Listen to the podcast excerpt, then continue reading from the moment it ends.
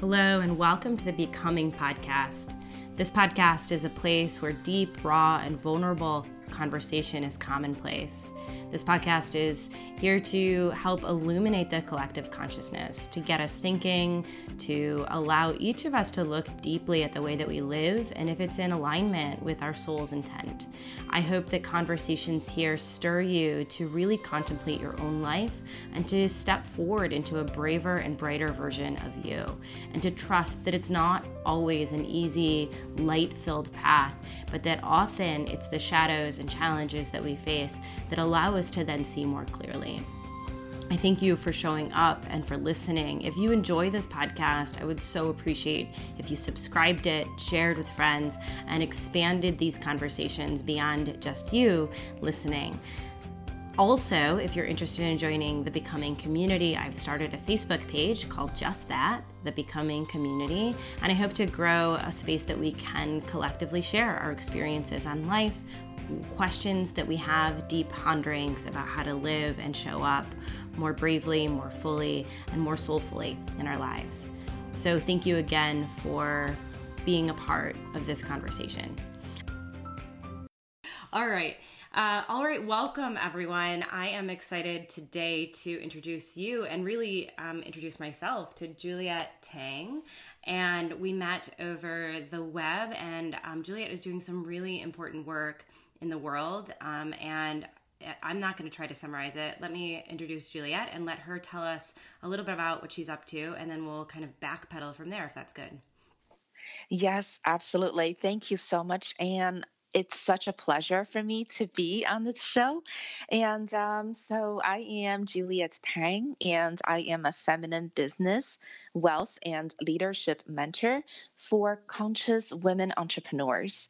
And uh, my work really bridges spirituality with real life wealth and success creation. So, my mission and my passion is to help my women clients and help all women to stand in their feminine leadership, to fully own their value and worth, and see that they have such brilliant soul level, um, I would say soul level medicine that they're offering to the world.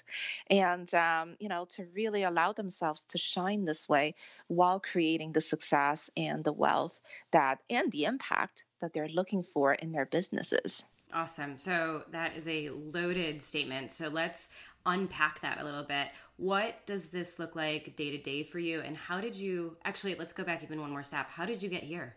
Like what what's your background? I mean, this is a long story, I'm sure, but what's your background and how did you lean into this specific kind of work? And then I want to go back even deeper into sort of the spiritual nature. Mm, and I love, I love the question. So, oh boy, took me, it, it took me a long time to get here. And I'm sure that, you know, so many of us are feeling this because every day when I'm speaking to women, um, you know, we all share a similar story.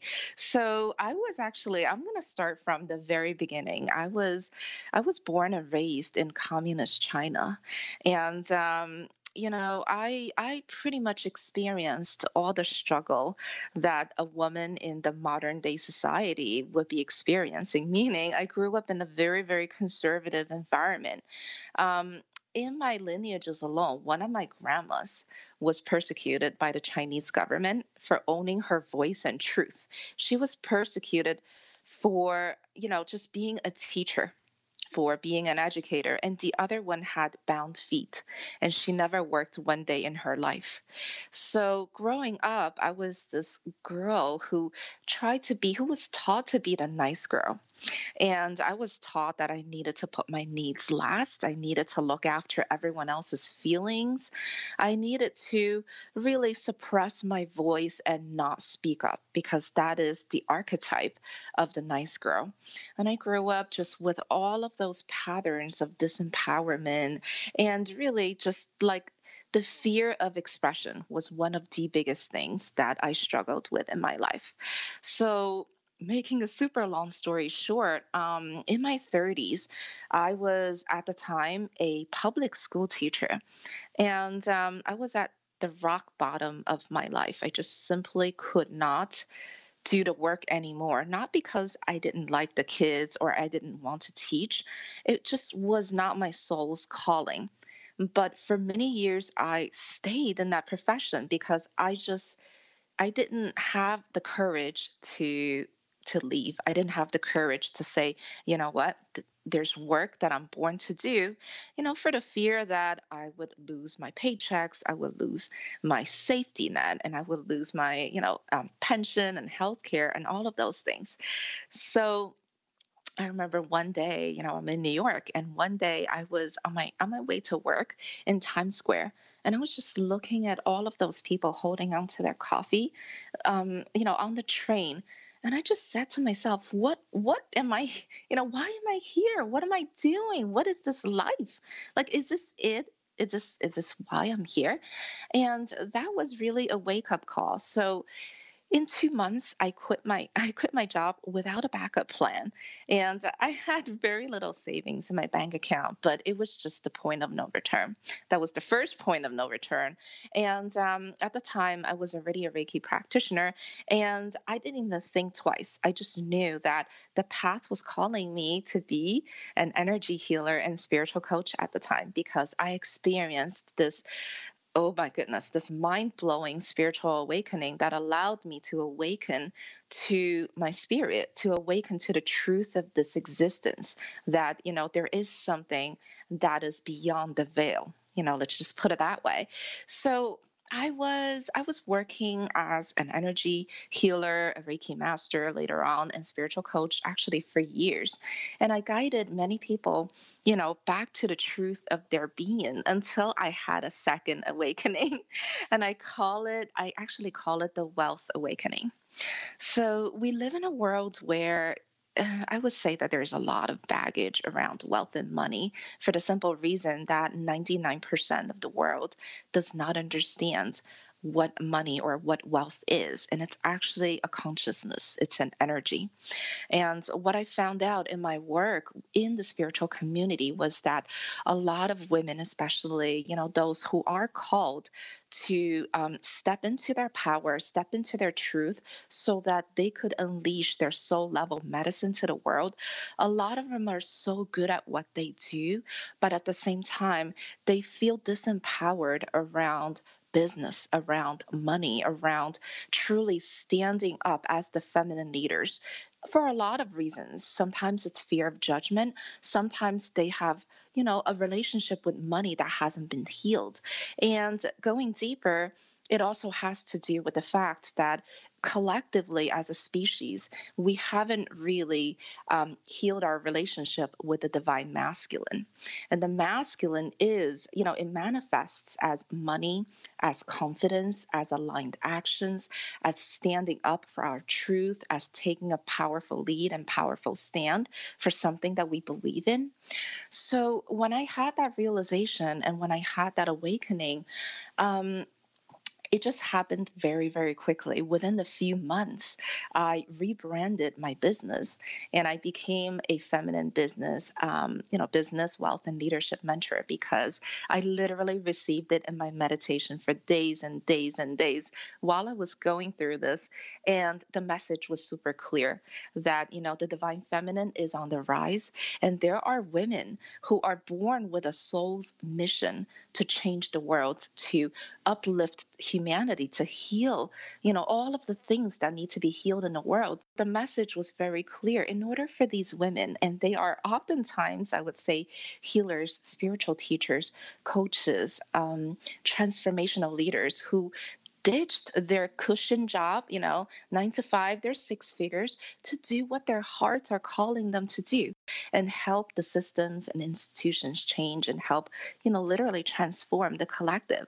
So that message was coming to me every single day. I just, I couldn't ignore it. And it finally got to the point that I said, you know what, I'm just going to have to do it. And I kind of dropped years of my work. I ended up burning a lot of bridges and, um, you know, like pretty much dropping the pieces that I spent years of building, um, years of building in my business. And um, I transitioned into being who I am today So that's a super long story, but yeah. that's the gist of it. That's okay. Let's. I have a lot. I, lo- I love the gist. Now let's go back and um, hash some of that out a little bit more. So I want it to be really like user friendly. When you talk about that you were unhappy in your job, which is something I think so many people can relate to, that they feel agitated in the work they're doing but we've all been trained to commit to our jobs and we got a degree and you're this is what you said you were going to do and then that agitation starts to build up and there's discontent and dissatisfaction and people don't know what to do. What did it feel like to you when you knew that you needed to change and you needed to shift? I mean obviously you knew a little bit because you were seeking out reiki training and something a little more um, spiritual by nature but um, how did you how did you decipher and get the and get the the courage to be Ooh, like I'm done? Yeah, um, it took me it took me years years to step into that courage. Yeah. I just knew that there was um, I was just so miserable. I I would wake up in the morning and I would say to myself, you know what? I I don't I don't know I don't even know why I'm alive. I don't know why I'm alive. And it's not that I was suicidal. It's just that I was not in my zone of genius. I was not doing the work that I'm born to be doing. And throughout the years, you know, I've really learned from myself and from clients and just from talking to people that each of us has, you know, each of us has chosen a very, very specific mission and purpose to be alive. And that is our soul's highest expression and expansion in this world. But growing up, most of us have been conditioned to, you know, to um, chase after safety, to chase after the things that our parents did or our society has been doing. And we've been told that, you know what, this is the only choice. This is your only choice. You grow up, you go to high school, you go to college, you get your master's. For some people, you get your PhD, you go get a job so that you can be taken care of. And you can, and then you're going to trade your time for, you know, for money so that you can put food on the table. That conditioning is so deeply embedded in our collective psyche that I personally feel it takes some sort of, you know, um, mind blowing awakening to even to start questioning this status quo because everyone has accepted this to be the truth.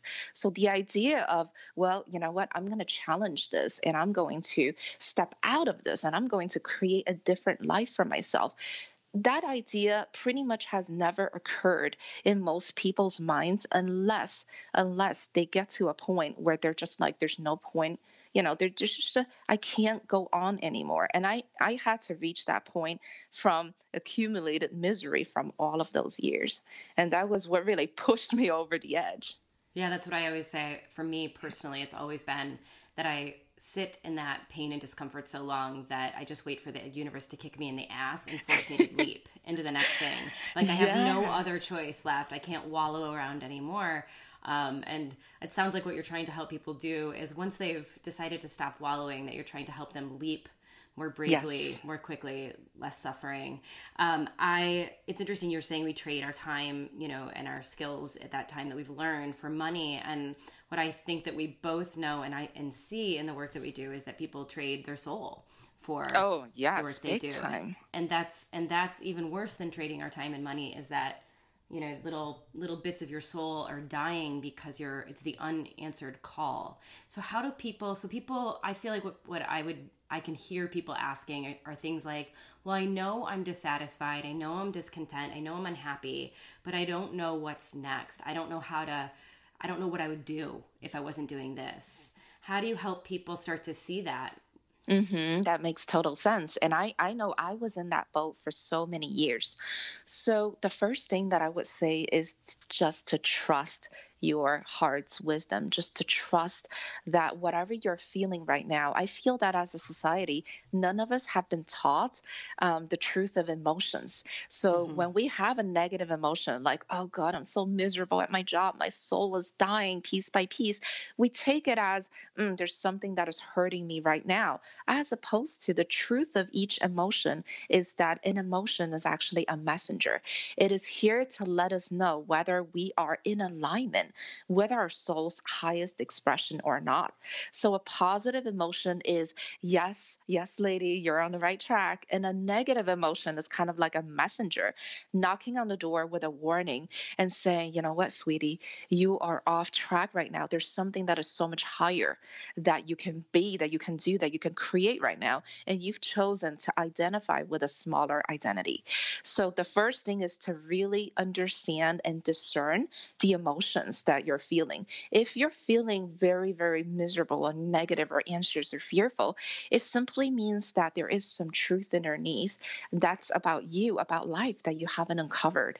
And going from that place, the second the second choice for me is always to get very clear on what is it that I truly, truly desire? Because desire is this natural evolutionary impulse that's been sent to us from source energy. I mean, we are source energy, but that is source's way to communicate with us as to what our highest expression is. And that desire can never lead us astray because that is part of us that is here to help us grow. So, I was able to get very clear on what I wanted. And in the beginning, I'm going to say that for a lot of people, that feeling is more clear on what I don't want. So yeah, I don't want to be at this yeah. job. I don't yeah. want to be working here. I don't want all of these things. Mm-hmm. So while in the space of I don't want, I feel that this is also a very, very powerful space to be in. So for each I don't want, I would actually write down next to it what I do want. So if I don't want to be at this job, well, okay, so I want to be at a career or a business that is liberating, that's expansive, where I'm helping people. So I would actually convert each I don't want statement into a I desire statement. And this way, it really helps you know all of us paint a very clear picture on what is ahead of us on something that we can allow ourselves to step into. And the third step is oh, that's a big one. We've got to step into our power to, to really understand that we are where we are, not because we're not capable, not because we're not brilliant. We are where we are you know, because we've taken on all of that past conditioning from our parental figures, from lineage, lineages, from generational cycles, from the society. These were the expectations that we internalized, that we took to be to, to be the truth, but it's not really the truth because the truth is that we are divine. We are limitless. We are creators. We're creatrixes. So that is the part that I usually see as a spiritual awakening. That is usually when people go from, you know what, I am powerless and I'm a victim and things are just happening to me, to awakening to that highest power within and say to themselves, because everything else has failed outside, and we're kind of just forced to look inside and say, well, you know what? If nothing else is working, I'm going to have to re examine who I am being and what my values are, what my beliefs are, what my thoughts are. And that is usually that, I mean, that can take, you know, sometimes that can be quick, but overall, I find for people that can take months, that can take years, because in that process, the ego is slowly dying. There is an ego death.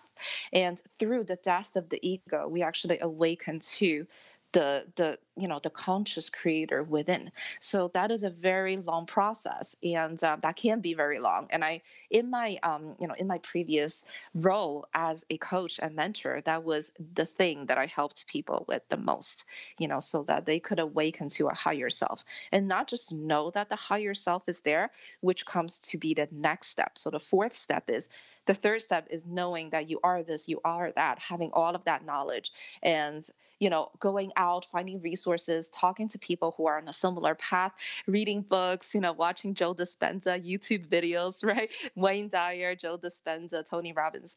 And the fourth part is actually that embodiment piece. So now that i know all of these things and i know these concepts and they're swimming in my head I need to integrate these. I need to integrate them into my being so that I don't just wake up knowing it. I am. I am that. And once we reach that stage of I am that, we are embodied in this role as a conscious creator. And for those that continue to journey on, the next stage will be co creation. It is to realize that, you know, I have limitless power, but at the same time, I love contributing. Usually, I find that people wake up, they realize that this lifetime is about them, but it's also about everyone else. They realize that, you know what, I have a gift and I have this brilliance and I am here to contribute to the betterment of humanity. So it moves them onto the next part, which is co creation, conscious community building, working with people who are on the same wavelength under a shared vision so that they can create something that is sacred and healing for humanity.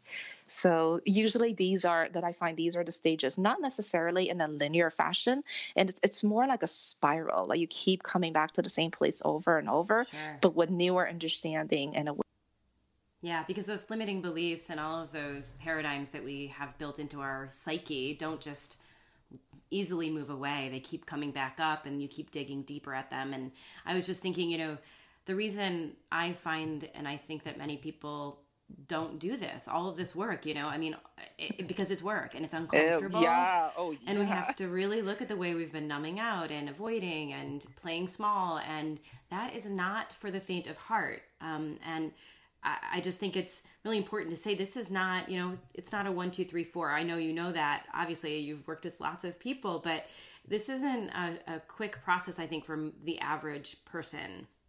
And especially somebody who's never been or never given themselves permission to do this kind of introspective work. Yes, agreed, agreed. This can it took me it took me many years to go through all of these cycles and and also that um, it takes like you said it takes a ton of courage, a ton of courage. There are times that you're just like, "Oh, this is so hard," or "I just want to cry and it's too hard." You know, you got to keep going because I feel one of the hardest things for all of us as human beings is to face ourselves. It's to face where our blind spots are. It's to face those misalignments within. And it's to face those the shame and the guilt that we have held on to. Um, you know, and this is in the very beginning of this journey, shadow work is extremely um, important because there are those parts within our psyches that we have never shown any light on. And those are the parts that from our childhood conditioning that we decided to shame those parts and we decided to lock them away. So in the in the beginning, and, and shadow work continues throughout, but mostly it, it, it's very, very potent, usually in the few beginning stages or the first few years where we're just kind of like, oh my goodness, I can't believe that I shunned that part of me. And this is just coming out to see the light. And that that part, I remember going through that stage and I know I was I was crying for three months straight every single day. I was just like, oh my God, I can't believe this. I can't believe I actually had that belief. I can't believe that I gave away my power to so and so. You know, yeah. and it was, yeah. Yeah. So let's talk about shadow work. I mean, it's sort of, it's a popular conversation in this day and age, I think. And I think it's a, for me, I've noticed that it's a kickback against this idea that's come through the spiritual teachers or, or at least it's in the it's in the dialogue often that it's you know it's all love and bliss or it's all neutral and we just need to lean more into joy and it's sort of the spiritual bypassing of all of the darkness that also balances out the light how do you explain shadow work to a newbie and um, what are some of the most common ways people can start to unearth that for themselves or start to look at where they might um, have some shadows Mm-hmm. So, to me, the essence of shadow work is actually learning to love and embrace every single part of who we are. And I know that the word shadow sounds like, oh, shadows, scary, it's dark. Um, in when I was going through that stage, you know, and because I was working with my own coaches, I was always operating from the place that even the darkest parts in me, even the most aligned pieces in me are still made of love. They're still they're still made of the divine molecules of the universe. And and i'm experiencing what i'm experiencing because i did not learn how to love and embrace the totality of me in the past. And this is why the emotions are coming up. So in the end there's really nothing scary about embracing any part of who we are or any part of this this existence called life for as long as we acknowledge that this is all a part of the same stuff. So light and dark are really two sides of the same coin. You know, in spirituality, people tend to in the beginning, people tend to see things in in their dual expressions, like energy, matter, spirit, human, right? People see the separation but you you will reach sooner or later you're going to reach this realization that these dual parts are the two expressions of the same substance. So if I am shunning darkness, I am shunning light. And if I'm shunning light, I'm shunning darkness. And once you really experience that union within, you kind of you you you restore i mean the wholeness is restored that there's nothing you know then you stop to run away from yourself. And the moment that you stop running away from yourself you step into the truth of who you are which is this one entity that is made of the same, really the same stuff as everything else, as the universe, as divine God, source energy, whatever, you know, people like to call that energy. And um, that in itself is already a type of, I would call like, um, like an ascension. That in itself is ascension. Um, you know, for the people who are currently in in this work, I will say that you know truthfully shadow work never ends. It the intensity and the frequency becomes less and less and less the more it is that you are comfortable in your own skin and you're truly standing in your you know in who you are in your worth in your love. So but it never ends because literally every single time when you have a new goal or a vision that you want to achieve it automatically is going to trigger some stuff within you that needs to be peeled back so that you can see what is currently operating underneath. And the moment that you do that you start to up level whether it's in your career in your business in your relationship. So um, i know people say oh just do your shadow work and move on. Um, my view is that my view is that um, I don't I don't specifically dedicate like oh today is my shadow work day tomorrow is that I kind of just see it as a part of my life as a part of my up leveling because the quickest one of the quickest ways for our stuff to come up and there's always stuff i don't care how much work you've done and even if your name is jill dispenza there's always stuff so the one of the quickest ways for me to actually see the stuff and to work through the stuff is just to make a large enough goal, any kind of goal. The moment I make that goal, guess what? All the fears are gonna come up. That voice, oh, I'm not the voice, I'm not good enough, I can't do this. What if other what will other people think of it? It's all gonna come up. And then I work through it as I am achieving the goal. Yeah.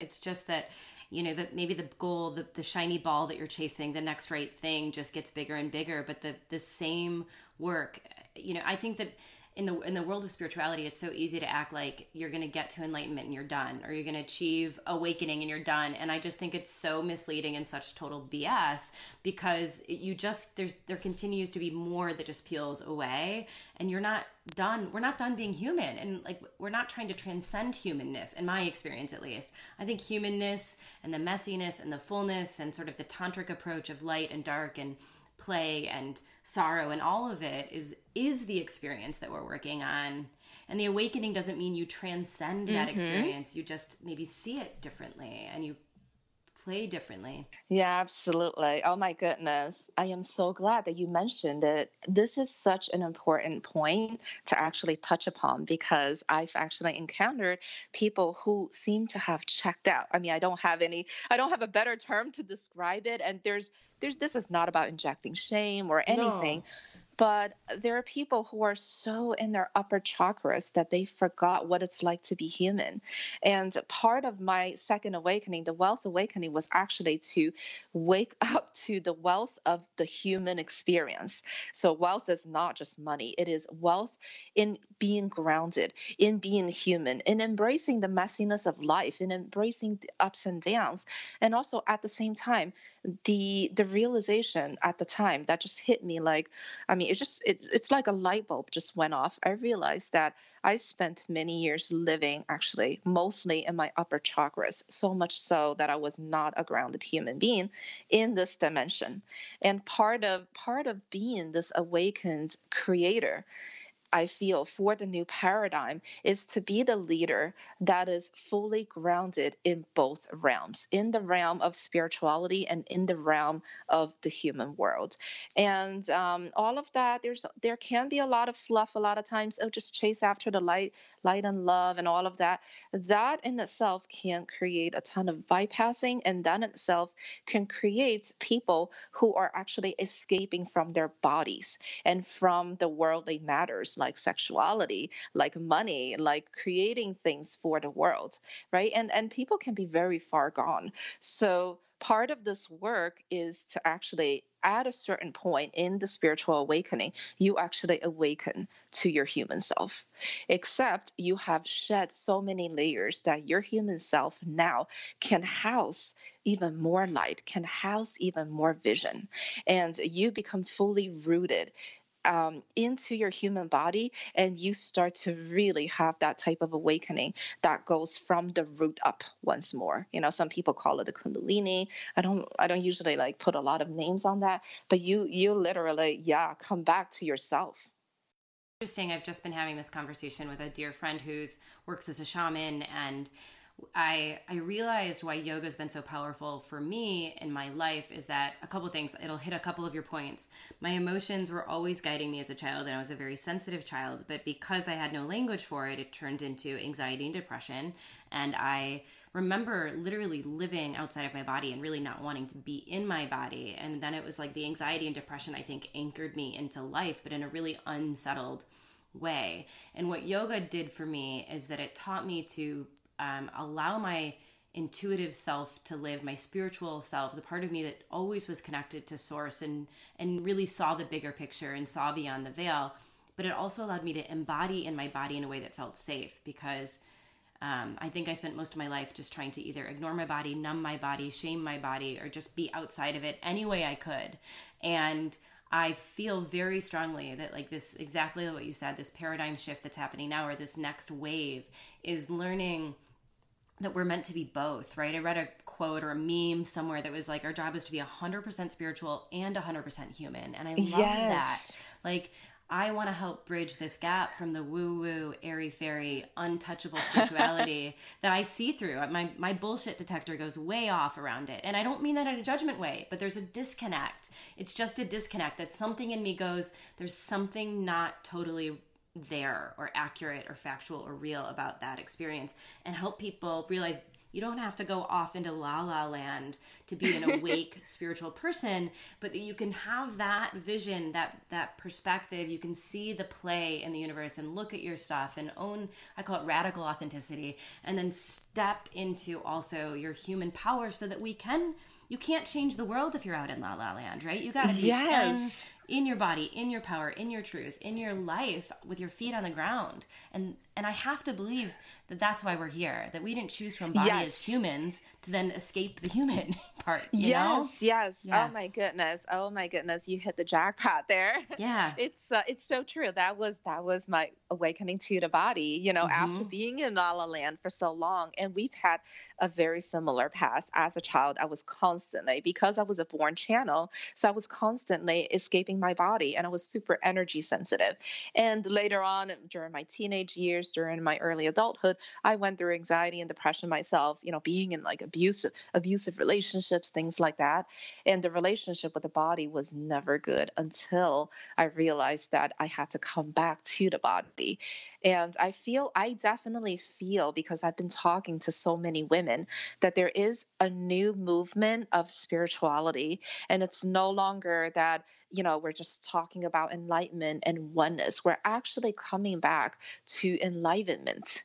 We're coming back to this human body. We're coming back to anchoring ourselves down on earth in this lifetime as the leaders, as the conscious leaders, and you know, change agents and innovators and speakers and authors and creatives and spiritual teachers, all of these things, all of these missions that we're actualizing and they cannot be fully actualized until we completely embrace this human life until we completely embrace every ounce of this humanness of living on earth, everything that is on earth.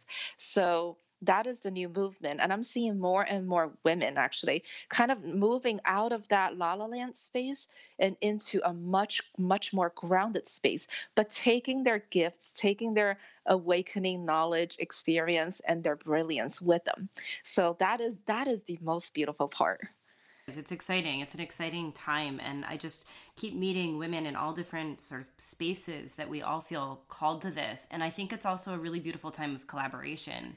That, yes. you know, women, I think one part of the divine feminine is that there is less of the traditional male, and I mean this with a loving heart, ego attached to it. And that women's, we're natural collaborators. And um, I think we have to do it together. And we have to allow that part of, of, the nature of the divine feminine to to work together to come together and realize we're all just speaking the same truth maybe from a little different vantage point or a little different voice or different experiences or different upbringing.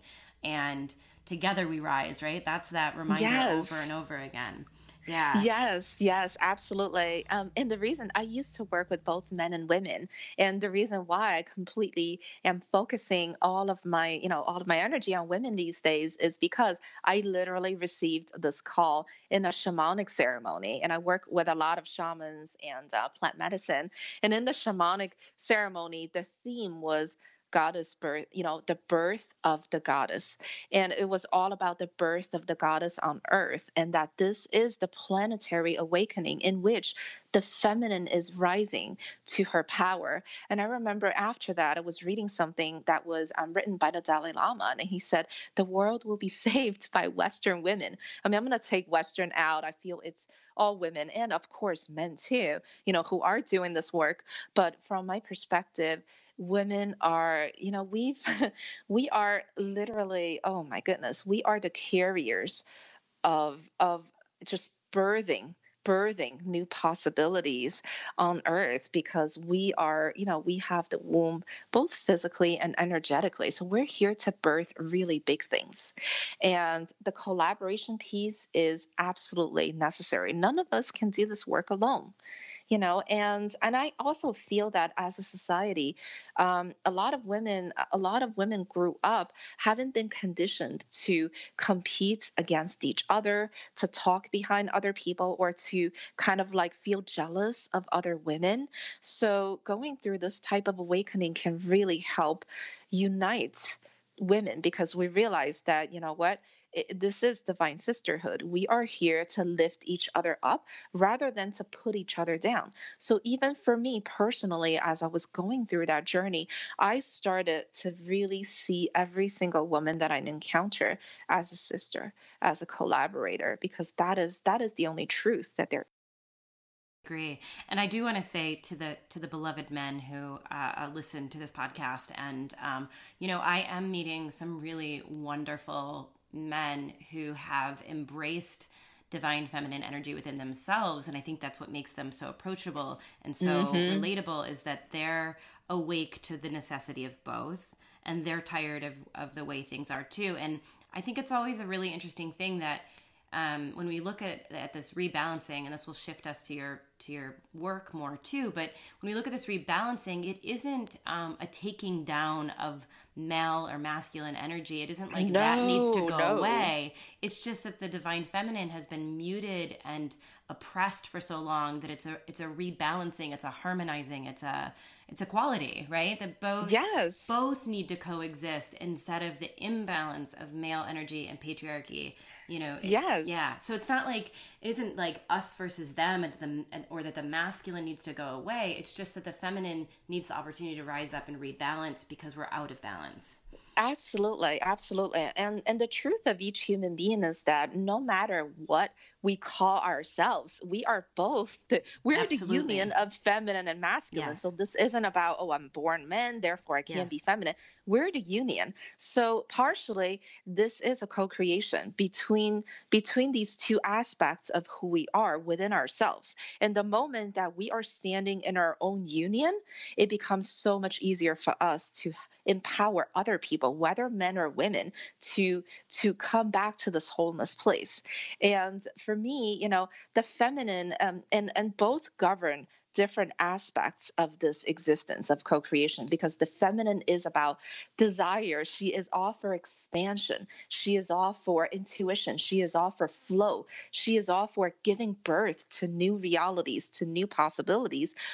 Without the masculine, the feminine in herself and on her own cannot possibly materialize, you know, cannot bring her vision into fruition because the masculine is here to protect the feminine. So he is here, the aspect of that, you know, is here to create that structure. It is here to protect her vision, to take a stand for her, to anchor her down in this reality so that she's not floating, you know, up in the air. And for her to be fully materialized on earth through you know through things like um, loving and caring for our body you know healing and upgrading our relationships with money co-creating with other people and creating conscious communities taking proactive and radical actions that are here that can you know help the generations to come. So both of them need to work together because the union then gives birth to a new life. You know, just biologically, that's the same, energetically, that is the same. So we need both. But for as long as the feminine is so suppressed, the masculine, especially the wounded, the shadow aspect of the masculine, which is in our world right now, on on him you know on its own cannot possibly create the next level changes for all of us so this is why i feel you know there is an urgent call for the for the rise of the feminine. But even in myself and i have experienced this i have helped people experience this um, help, help people experience this. The moment that the feminine is on the rise automatically we need to step into the masculine within ourselves. So they really work together simultaneously just like every time when we have a big goal you know um, the shadow comes up there's stuff that comes up. And it's never just like oh i'm just going to do one and neglect the other. It doesn't work that way. You know this is the yin and the yang of the universe the polarities that we're working with stepping into the masculine look like? Because you and i talked briefly before and, and i know as uh, as a person in the yoga community for over well teaching in the yoga community for almost 14 years and just spiritual being in the spiritual world all the time like this is this is the biggest challenge is that somewhere written into our psyches is that you cannot be both spiritual and abundant or that there's sort of this you know humility and humbleness that needs to come with it and then what that unfortunately means is a lot of us who feel called to the spiritual are, are terrible marketers we're terrible at getting ourselves out there we're mm-hmm. afraid mm-hmm. of coming off as the egotistical charismatic you know evangelist about spirituality or, or whatever those sort of stories are how do mm-hmm. how do we how does the person called to the spiritual life, spiritual teacher role, change maker do it in a way that we learn to better embody the masculine without feeling like it's coming from that ego place? Mm, mm, this is such a great question. And I feel this is where the world is right now. Mm-hmm. Um, so, even just the first step is awareness, understanding that, you know, the, the idea, the belief that, you know, I, I cannot be abundant and do the work that I love and be spiritual. That, that very belief actually is rooted in deep religious trauma. Yes. yes and that and yeah. and in spirituality what people don't realize a lot of the times when they first start to be introduced to it especially is that a lot of the things that they're feeding themselves has um, that religious trauma aspect in it so essentially you know it is crucial to develop discernment and to really ask yourself you know if truly there is no separation between spirit and human, which is the essence of a lot of these spiritual teachings. Spirit is infinitely whole, it's complete, it's perfect, it's abundant, it's beautiful, it's radiant on its own. So, how can I be an expression of that? And and and believe and hold on to lack and scarcity and shame about self-expression and shame about you know communicating my gifts in a more empowering way to the world so that I can help people right? So that automatically creates incongruence. And anytime when there is lack of congruence it's always an invitation for people to look deeper and see well you know what maybe if this is the only truth that there is, maybe then I'm holding on to something that is not the truth. And that's always the first step. And the second step is really understanding that, you know, abundance, beauty, joy, freedom, all of these things are our divine birthright they are just they are just different aspects of spirit. They're the different consciousness of spirit. So again to be fully embodied as spirit in a human body means that i am exhibiting and i am truly um, in the qualities of everything that spirit takes a stand for.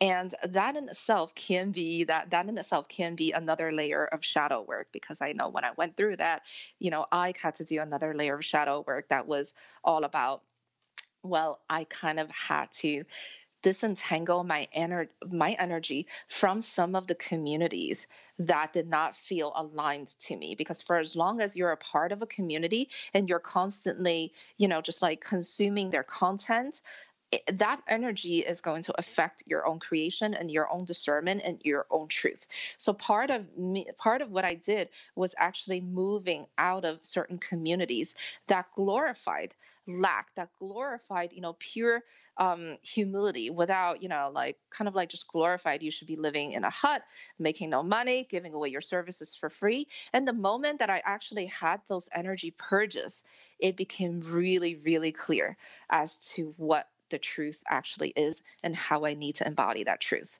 And next comes, well, next comes the choice. So if that is not my choice, what is my choice then? What is my desire? What is really, what does spirit really want to create through me? How does it want to live through me? And making friends with money, healing that relationship with money, and understand that the truth of money is that it's just a large projection screen. It's nothing more than that. It's an amplifier. Money, the sole contract of money in this human lifetime is that it amplifies everything that we are being right now. So if there's something that is being amplified, I usually like to look underneath and see if there's something that needs to be transformed. So personally, I love coaching um, business and, and money and leadership as actually portals to help people grow spiritually. Because there these are very very large mirrors that show us where we're not congruent with our highest selves you know? And and that part gets that part you know becomes very deep work.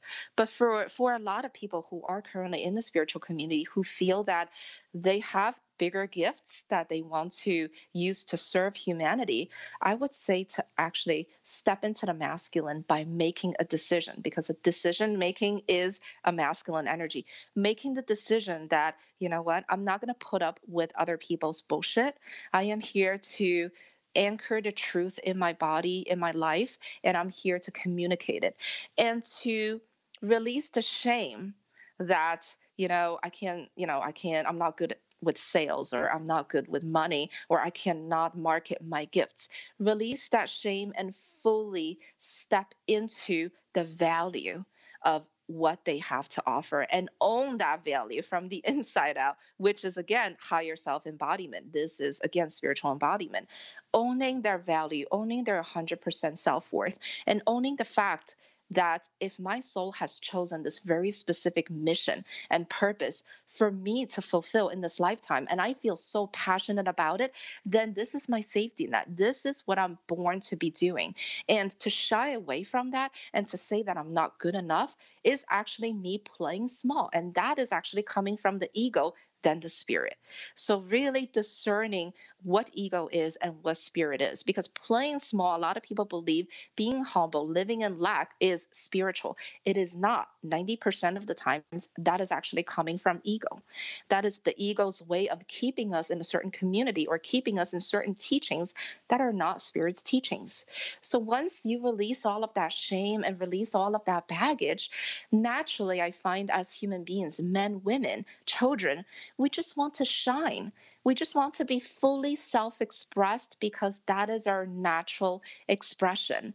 As spirit, it's only, it's, I mean, it's only goal if there is even a goal. Spirit just wants to wants to express. It wants to manifest. It wants to unfold. It wants to evolve. It wants to become. And we have inherited the very same nature of spirit, just like a tree. A seed wants to grow into a tree, you know, an egg wants to hatch into a bird. This is who we are. There's nothing to be ashamed about, just wanting to evolve, wanting to become the next version of who we are, and wanting to be fully self expressed and actualized in our gifts and in our missions. So, yeah, why my podcast is, beca- is called Becoming was exactly that, right? Allowing oh, yourself beautiful. to be born, you know, to to birth and call through who you've always intended your soul or who your soul's always intended you to become, right? And yes. stepping into that journey bravely, you know, and yes, and yeah, I'm I can I'm considering shifting the podcast name to becoming illuminated as we discussed, but it's still the same thing that you're just illuminating the path and the truth of your soul, and I love I love that reminder that if it's a desire within you, then it is born of something greater than you, so to speak, or that greatness that's in all of us, that soul, um, that source, that contract, right? Like you aren't, you don't have a desire to create something that isn't then inherently meant for your soul to create. Right, right. If it's yours, you're going to feel it. And if it's not yours, you know, you're you're just not going to be attracted to it. So too many people are just running away from that higher desire without knowing that this is the evolutionary impulse. This is the only reason why we're here. This we are the purpose. You know, the purpose is not outside of us. We're the purpose. Just like a seed's purpose is only to grow into a tree. That's it. That's it. This is divine, you know, this is the divine birthing as, you know, human beings, as these visions. So that is the part, that is, this is why understanding our why is so important. This is the why. This is everyone's why really starting to do the work of getting out of your own way so that you can yes. do this so you can step into that and i mean this this is the heart of my entire intention with this podcast and with uh, my efforts is just helping people to get out of their own way so that because when you're in your own way is when you're discontent and you're you're miserable in your job and you feel like your life is meaningless and you're stuck in anxiety and depression and stress mm-hmm. and and in your head living in our heads instead of living from our hearts and like this is how we change the world. This is how we how we undo what we're all so unhappy about right now in the collective as well is by showing up yes. in these ways. Yeah, it's all part yes. of the same story and end, you know? Goal. I yes. goal is not my favorite word, but you know what I mean. the same yes. mission. Yeah. It, it is a mission and it's a vision. And it's just giving me goosebumps to even be talking about this because there was once in a shamanic journey that I was given this term pioneers of consciousness. Mm, and it's it's almost that. like the people who feel the calling are actually born with a soul contract as pioneers of oh, consciousness. Ooh, so, so not allowing themselves to shine, to be fully self-expressed, to be the magnetic leaders that they are for the new paradigm, is playing small it's almost like it's no longer. I remember one of my coaches used to say to me when I was feeling insecure, and by the way, it's so common. Everyone feels insecure. It's not. It's not an individual thing. It's a collective thing. And she said, stop thinking about yourself and start thinking about the people that you're here to serve. You yes. know, stop being stop being selfish. Yeah. Oh, that's so good because that's such a great reminder. Because uh, one of the words I just wrote down is saturation. Because I think that one of the common things I hear too is that well, somebody's already doing that, right? Somebody already wrote a book like I felt called to write. Or, I mean, I personally feel this all the time. I read, I pick up books or I watch people showing up in the world in the way that I know I need to be showing up. And then I'm just mad at myself that, well, somebody already did it. You know, somebody's mm. already doing it. Mm. I, I shouldn't do that because it's already been done. And that is also, of course, I'm very aware that that's ego and imposter syndrome and bullshit. And, and it goes mm-hmm. back to that reminder that there's only so much truth and that we are just here to be, I love that, pioneers of consciousness. And and that we're working together again. Like that is the reminder. So saturation is just one more lie we tell ourselves about why we shouldn't do what we feel called to do. I'm answering my own yes. question. yes, yes. and yes. that if we're and... just pioneers of consciousness, consciousness, we band together to do this together. Yes, and that that saturation is honestly the unconscious conditioning, you know, from the conditioning that oh you're not born to shine, you need to stay, you know, you need to stay where you are. That's just the that's just the unconscious mind or the ego wanting to keep us safe. So because it has this idea that we're going to go out and embarrass ourselves. Yes. You know, so fail. it's just mm-hmm. here. Yeah, it's just here to keep us safe, but it's very easy to override it once we only operate from the truth. And honestly, each of us has such unique essence and key codes that no one can do your work. Nobody yeah. has your gifts. Yeah. So tell me more about that. Yeah. So um, it was in a meditation that I, w- I remember because I, I used to have the same fears. And again, these fears, I haven't met one human being who hasn't experienced lack of confidence or fear that you know someone else is doing it. It's so common because it is swimming in the collective which makes it even more important for all of us to be disciplined enough to do this work so that we can disentangle our energies from the collective. So in the meditation what i received was that each of us is born as a unique key code. A key code is a specific type of essence that no one can replicate. Personally i like to call it each of us is born with our unique brand of medicine. Just just because there are other, you know, yoga teachers out there does not mean that they do the work that you do because as as a human being, as divine living through you, your perspective, your experience, your knowledge, your expertise, your energy, and your brand of medicine is such a unique aspect of divine that it cannot be replicated, it cannot be copied, and no one has it but you. And that goes for everybody on earth.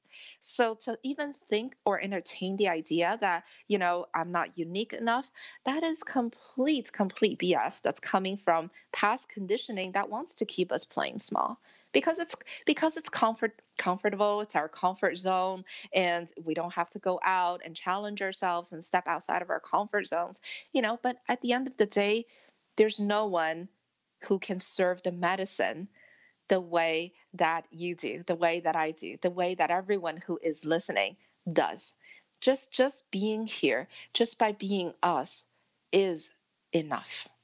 It really is. It is enough. If we choose to do something um, obviously that is us you know keep challenging who we are and keep wanting to take it to the next level. But just by living and breathing, we are enough. Just by living and breathing, we are beautiful, we are whole, we are worthy, we're all of these things. And the moment that we truly own that on a deep cellular level, and not just be chanting that, but on a deep cellular level, we own all of that, we naturally become aligned with our soul's mission. Because by now, that that head garbage is out of the way we're no longer questioning oh am i just you know am i doing what everybody else is doing or do i have value to offer the moment that all of that junk is gone and we see the truth we automatically start to see how beautiful, how vibrant, how unique, how sovereign, and how gifted we are. There's not a human being that is born that is without their unique brilliance. So the only reason why they're not seeing it and feeling it is because they're living in smaller lives that they have taken on. Yeah. Yeah. So this is the other main question that comes along with this for me that I that I hear from people um, is that you know when we talk about soul's purpose or soul's mission, and for the people you work with more specifically, you're working with people who do feel called to bigger platforms, right? Most yes. of these people are called to bigger platforms, but how do you answer to the person who says that, you know, I don't have this bigger call within me. I don't want to be on a stage. I don't want to be part of this bigger dialogue.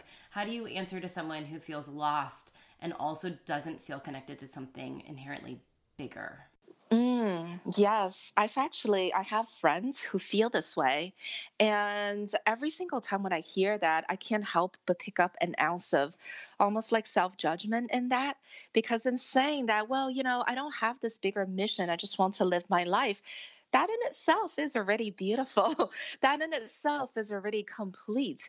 No one has to be anything other than what we're called to be the most to fulfill this experience called life because um, there's no the purpose is just to be here so by being here by living and breathing we have already fulfilled that purpose and for some of the soul contracts that i have seen the honestly the contract is just to be alive and have a fun ride and enjoy this ride called human existence. So i would say remove all of that judgment remove the shame remove the guilt.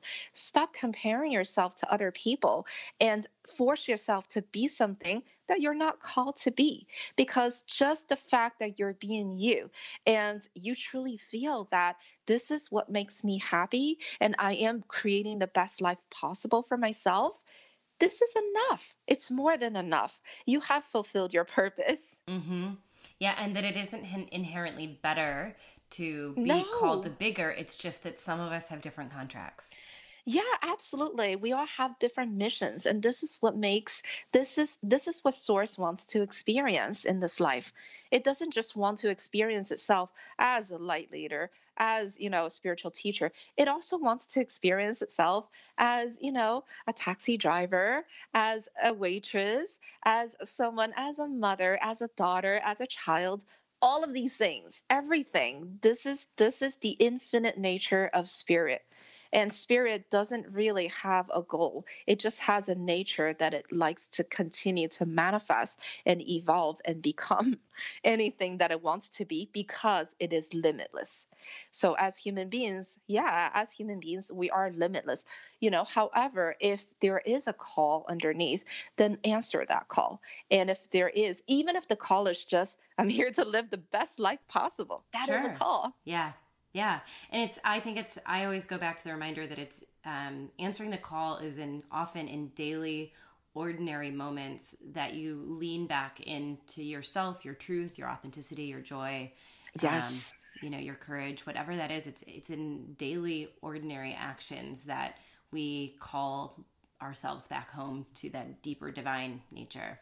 Yes, and I feel all of us, you know, even even those who are doing, you know, who feel the mission to help change the world, contribute to humanity, create platforms, even that is a return to the self, a return to the self authenticity. Because for those people, they feel that unless they do it, they're not happy. Unless they do it, they feel that there's something that is pulling them forward more and more and more.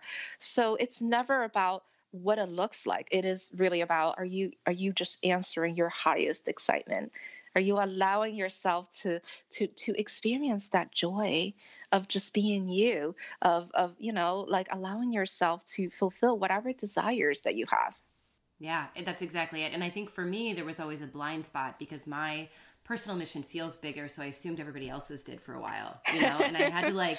I had to really listen the same way you did to friends and go, oh, right, like yours is in this and then mine's here and ours aren't the same. But like you know when we're in our own space i think for a long time i thought well doesn't everybody have this mission? Or doesn't everybody have this sensitivity? Or doesn't everyone have these calls you know? Yes. So yeah it's been it's all very humbling to to be able to honor and recognize that that this is what mine looks like and if it's born of my own soul's desire then it's for me. And yours yes. is going to look different because it's for you and your key codes are different and your contracts are different and your your everything is different. Absolutely. Yeah. And I feel there is a spiritual lesson in this. And this is the lesson of oneness. It really is. Understanding that as one, you know, there are so many aspects of us that are manifesting other as other human beings doing different things. But in the end, all of us are contributing to the existence and the experience and the expression of the one.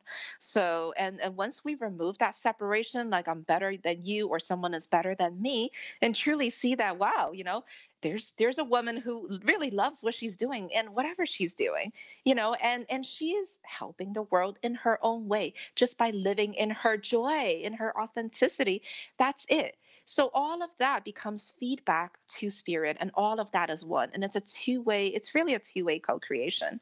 So for the spiritual teachers who are listening this is this is truly the lesson of oneness of seeing that everyone is on a sacred journey. You know even even the people who may be getting on your nerves they're still they're still on they're still Especially on a journey them. right they're still on a journey as an expression of a certain experience that spirit spirit is having and unless these people want to change i usually never like to force my own beliefs or views and force people to change because we cannot interfere with people's free will in that yes. in that sense Yes. Yes. It's this is the this I said this a couple podcasts ago, but I heard this once um, from a student. I think that she said her therapist told her what this definition of love: let others voluntarily evolve, and that like, oh, I think for those of us who are like, come on, everybody, run along this evolution path with me. Doesn't everybody want to do the work? Don't you want to like get out of your way? Like, no, other people need to go at their own pace, and we need to literally love on them too and let them be where they are. Mm-hmm. But that also doesn't mean stay quiet and don't poke the bear. Right. And don't agitate one another and don't, you know, don't step into your power, light, and truth. Mm-hmm. To protect everybody else, but also let them come at their own pace, and that's okay for them. Yeah, it's it's really an interesting balancing act. Um, you know, being being a human being because part of it is you know taking a powerful stand for something that we truly believe in. But the other part is to not not get into the space of like investing so much energy into looking at or talking about like the negative things that are going on right now. And I personally found that the the only reason why we're very triggered by other people is because there are internal triggers that we haven't removed within ourselves. So usually after I remove my own triggers, which at this point I think I'm, I'm pretty good. I'm sure you know like there's still probably more, but I feel like I'm at a pretty good place. I actually am not triggered by people and where they are because you know it's it's it's kind of like in the end you want to say to yourself, well you know we are playing this game called life. This, exactly. is, this is a game of life. Yes. Exactly. And what I just keep always I try to remind myself when I'm triggered by the world, like what is it what's in this for me to understand about myself? Yes. And that's it. Yes. Yep. What do I need to own? What's mine to take care of, to clean up, to uh, address and then what has nothing to do with me and just release it and that is not easy work it's you know? not it's not and eventually i feel people come to the place that they realize it's never about other people it's a hundred percent about the self it is always about owning that responsibility within myself that you know i am responsible for creating my experiences my choices including how i respond to certain things that i'm seeing in the world. So it always comes back to the self and that is you know, I, I always say to like my clients this is the meaning of taking 100% responsibility as a divine creator in a human body. Yeah yeah Woo, that's a I mean, it's a lot it's a lot to do. Yeah. I love that you're yeah, yeah. This is amazing. Thank you so much for for offering your wisdom to all of us. How can people find you and follow you?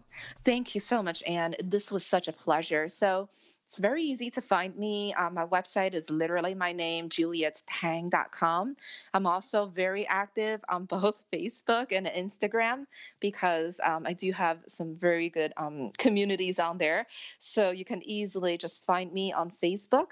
Instagram, my handle is Juliet Tang Z as one word. And um, I like to pump out um, inspirational stuff every single day just to keep my community happy.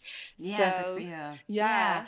Any last thoughts for us about life or your work or any, you know, what the, the leave us with something wise and brilliant? You've already left us with a lot of wise and brilliant things. But... Oh, thank you. So something about something about desire, something about vision, you know, because I'm so in like I'm so in my feminine, even though I love the masculine, I'm very uh, in my feminine. That desire can never lead you to the wrong place. And um, part of part of the reason why a lot of us do feel that we have a bigger vision is because the vision that we have, even if the vision is just to, you know what, I want to save enough money and take my family on a fancy vacation this year, right? Even if that is the vision, whatever that vision is, is actually the vision is a living and breathing entity. And the vision is here to actually help us step into a larger and higher version of who we are so that we can become a large enough container to hold that vision and to magnify that vision.